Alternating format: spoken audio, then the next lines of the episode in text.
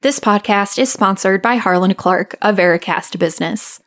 Mergers and acquisitions present enormous opportunity, but the ultimate value of any M&A lies in retaining and satisfying current and acquired members. Learn how Harland Clarke can help turn every member interaction into a moment of opportunity to mitigate disruption, build loyalty, and strengthen your brand. From the Credit Union National Association, this is the CUNA News Podcast. Credit union people, credit union ideas.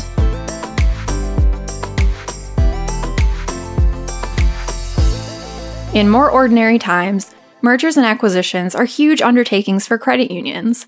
They're both challenging and exciting. Those characteristics haven't changed as a result of the coronavirus or COVID-19, but the pandemic-driven digital transformation that has occurred adds a new layer of complexity and consideration to the process. I'm Casey Michlevey, Deputy Editor with CUNA News. In this episode of the CUNA News Podcast, I speak with Keri Stapp, Senior Vice President of Financial Institution Product Management at Harland Clarke. In her role, Stapp works with financial institutions to plan, manage, and execute engagement strategies. This is particularly important during mergers and acquisitions, when existing and acquired members need to know they are valued and how they will benefit from the changes. Stapp points out that mergers and acquisitions in the financial services industry have picked up during the pandemic, and convenient, scalable digital tools are essential for shepherding members through the M&A process. She explains how mergers and acquisitions can affect the member experience as well as employee morale, and provides guidance for effective communication with members and staff at various stages of the M&A roadmap.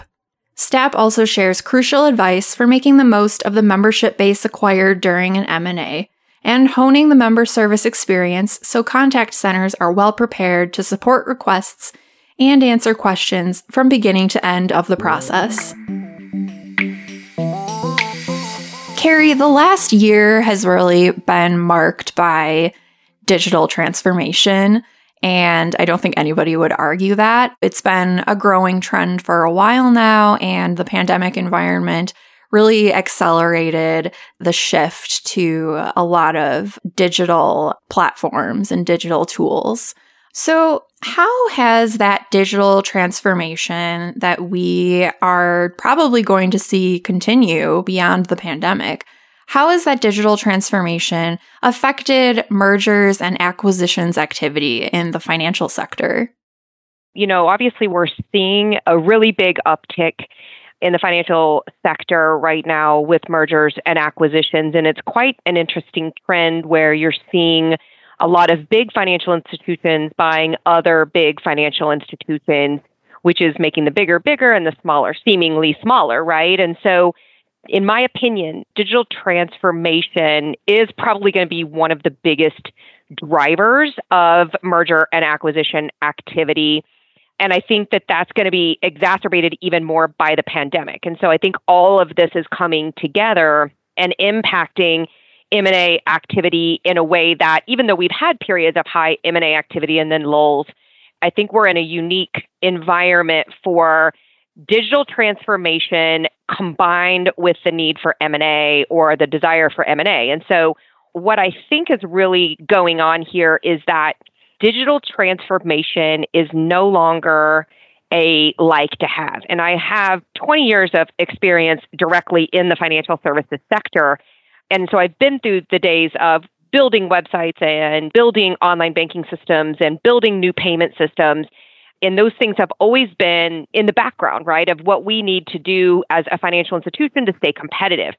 Today, it's really a gamble if you aren't doing it, where in the past, it was maybe more of a gamble if you were too out in front of it, that there wasn't going to be high adoption of this or that technology. And the pandemic really transformed the consumer in terms of how they interact with every company, every vendor, anything that they're dealing with. It's really transformed that. And the financial institutions are no different, right? So digital transformation is now a must-have. So I must have multiple ways for me to be able to do my business. I must have access to my funds. and all kinds of personalization techniques. I want to be talked to in a certain way. And so I think what's happening is that those needs, right, that these are no longer like-to-haves and they're must-haves, is causing a lot of financial institutions to take a step back and say, are we really going to be able to compete in this world? What does our landscape look like when our footprint likely needs to be bigger than the zip code where I reside? I have to get bigger, wider. My competition is getting bigger and wider, and it's not just the credit union down the street that I'm competing with or the bank down the street. It's all of these, online fintechs and all of these things. I think what it's causing is a lot of FIs to take a look and say, number one, how am I going to grow in this environment? Because if I'm not growing, I'm declining. And how am I going to grow? And how am I going to do that profitably when, in order to grow, I'm going to need to digitally transform? And so that's why I believe that digital transformation is going to enhance or accelerate M&A activity over the next, year, 2-3 years for the financial services industry. And you mentioned something that has really gained an importance over the last 14 months or so as we've been living through the pandemic, which is the customer experience or the member experience for credit union members. That has really come to the forefront as something that is crucial for businesses to retain customers and retain members. So how does a merger and acquisition affect that member experience? Well, from the moment that merger or an acquisition is announced, it's going to put a certain level of anxiety into the member's mind, right? There's all kinds of questions that are going to happen for them, such as what's going to happen to my account? Am I still going to have accessibility to my funds? Will my local branch still be open and all of the people that I still deal with? Where do I make my loan payments? All of those questions start to pop up. And while we have the ability as a financial institution to answer all of those questions over that course of the transformation from one institution to the other, that anxiety stays in there. And the frank matter is that a lot of the consumers and members aren't reading every single thing that we send them. And so our ability to take a look at the member experience, starting with the member in mind and not starting in a silo of our own business units or whatever is going on, is crucial.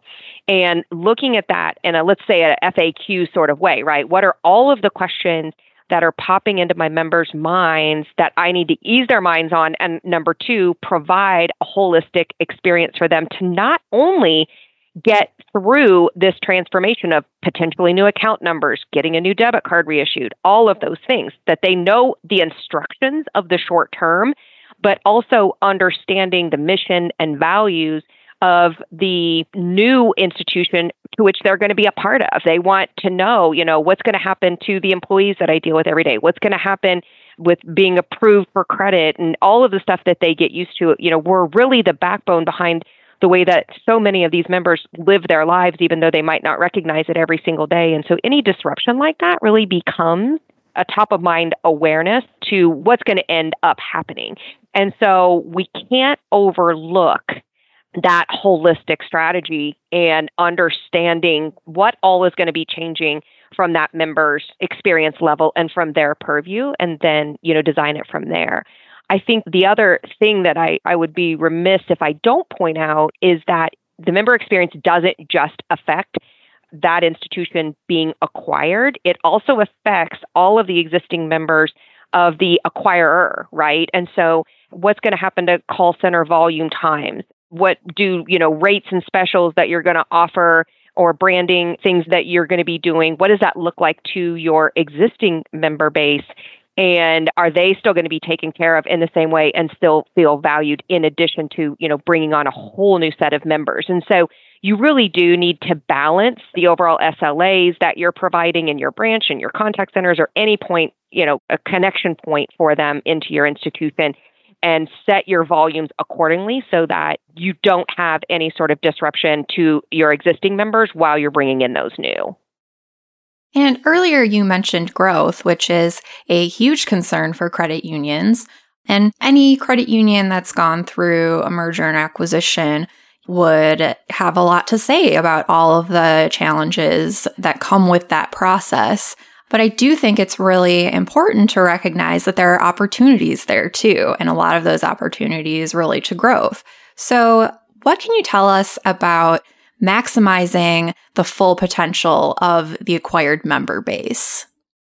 My experience, and I think I've been through more than 20 mergers and acquisitions on the buying end, and I've also been on the I'm being acquired side of it. And from an employee perspective, as well as now as a member.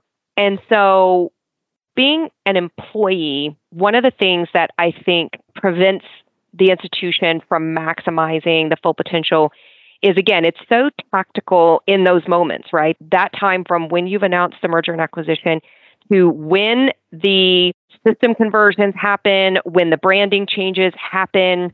There are literally so many tactics because not very often do you have a financial institution that has a dedicated M&A team that is able to transform your credit union while still not doing a day job of whatever it is. I'm a loan operations manager, or I'm over deposit operations, or whatever it is. And so a lot of times what you have is these teams that run divisions within the credit union that are also assigned to getting the M&A through. And it's very tactical, right? It's very much like, I've got to make sure the loans get moved. I've got to make sure that I've disclosed the changes to the deposit products or the changes to the rates. I've got to make sure that the debit cards get in hand and that the online banking accounts get transferred.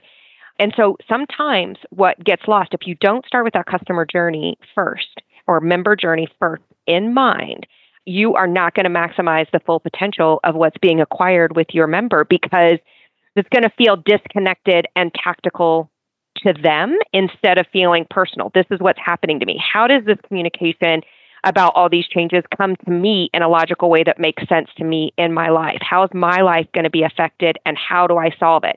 When I run into problems, where do I go? And are you going to be able to answer those questions for me effectively? We're just now really in a time where the role of a member experience officer or office of member experience is starting to come around.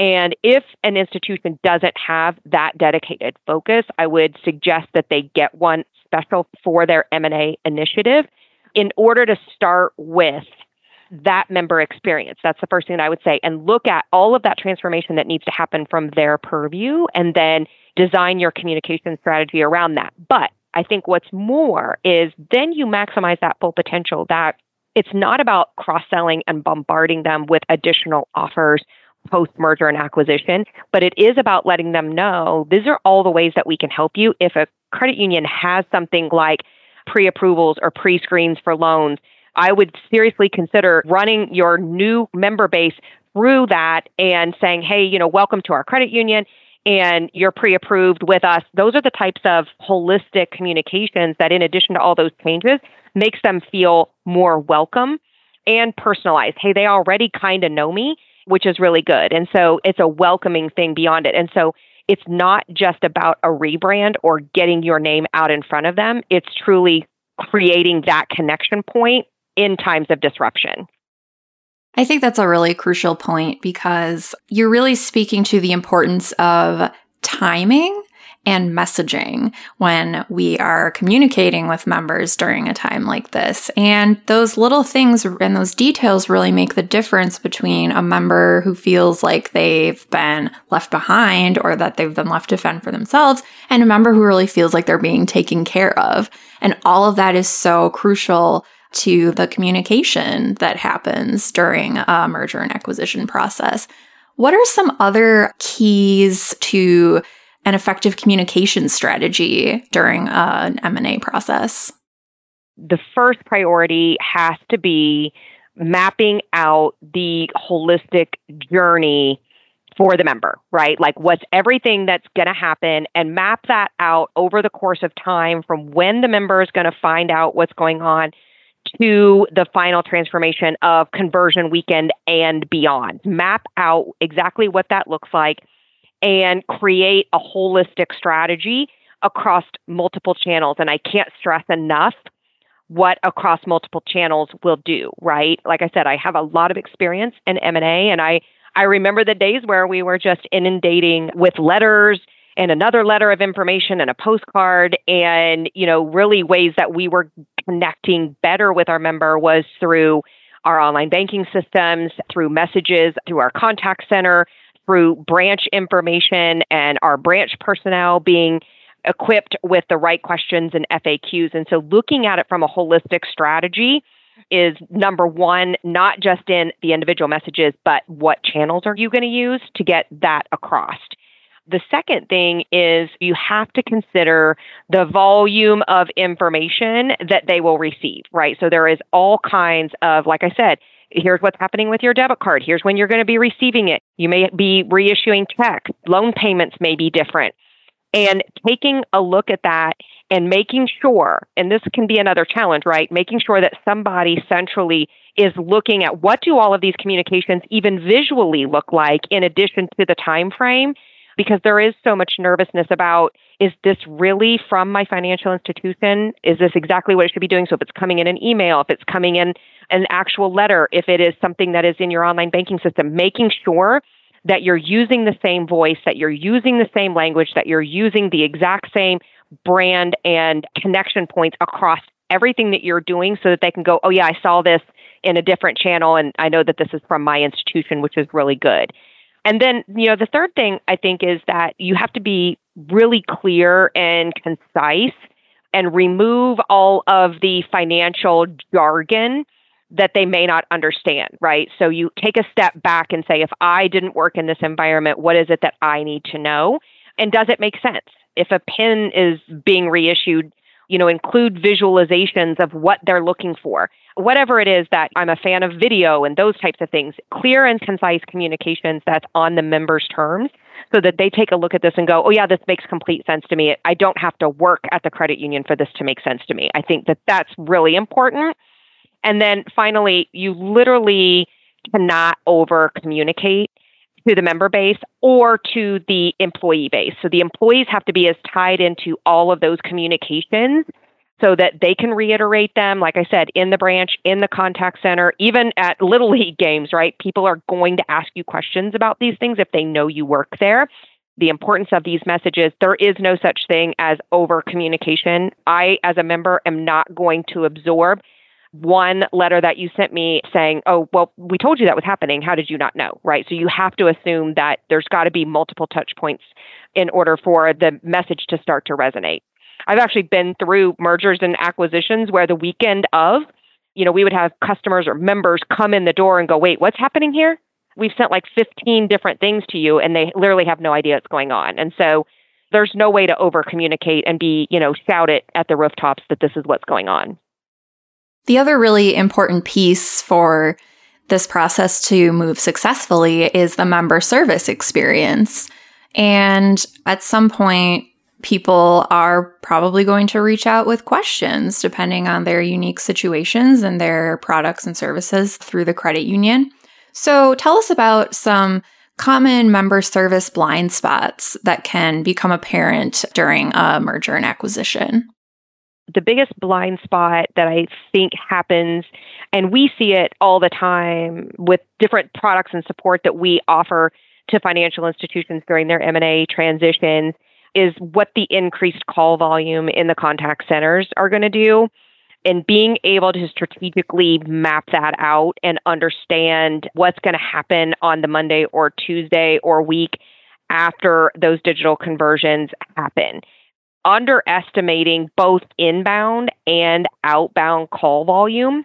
You can have the best digital channels that there are out there, but there is always going to be someone that can't navigate those digital channels, that their problem can't be solved by digital channels. And the last thing they want to do is be sitting on hold for an extreme amount of time. And so this is an emerging issue, especially actually post-pandemic when branches haven't quite been as open and the touch point of a human really becomes in that contact center. We're seeing just an emergence of the importance of the contact center. And so underpreparing or not being able to strategically understand what's going to happen to your call volumes and what's a tier one type of a call versus a tier two versus a tier three, meaning I just need a password reset or, you know, I don't remember my password or, hey, my debit card didn't arrive. there is a lot of strategy to mapping out and understanding what your call volumes are going to do, and then being able to staff and train accordingly.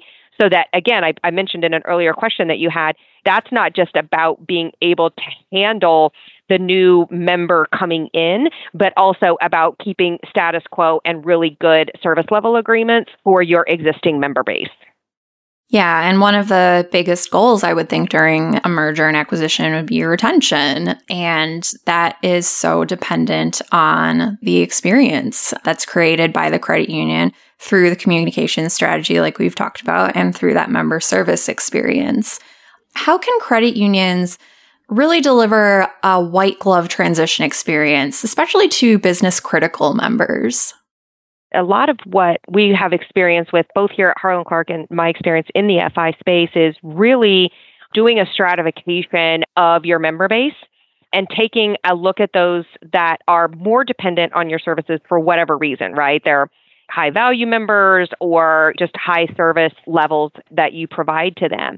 And what we've seen really start to emerge as a trend, and really a popular trend, is the proactive approach on outreach, right? So not actual human interaction outreach, where we outreach to those customers that are in that what's considered business critical category, and having the ability to talk to them and walk them through the changes that are going to be happening for them, and not relying on different types of print or digital communication to get that message across. And so they don't become blindsided, again, Monday morning following the transition, and they don't even know how to access their accounts.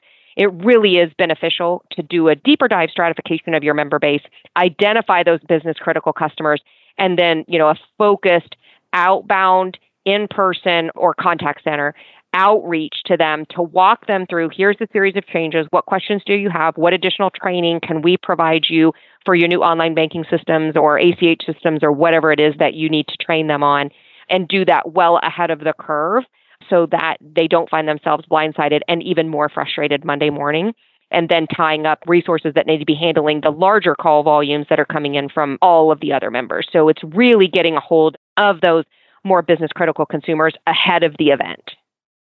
And finally, we know that this is going to be a stressful time probably for credit unions who are going through it.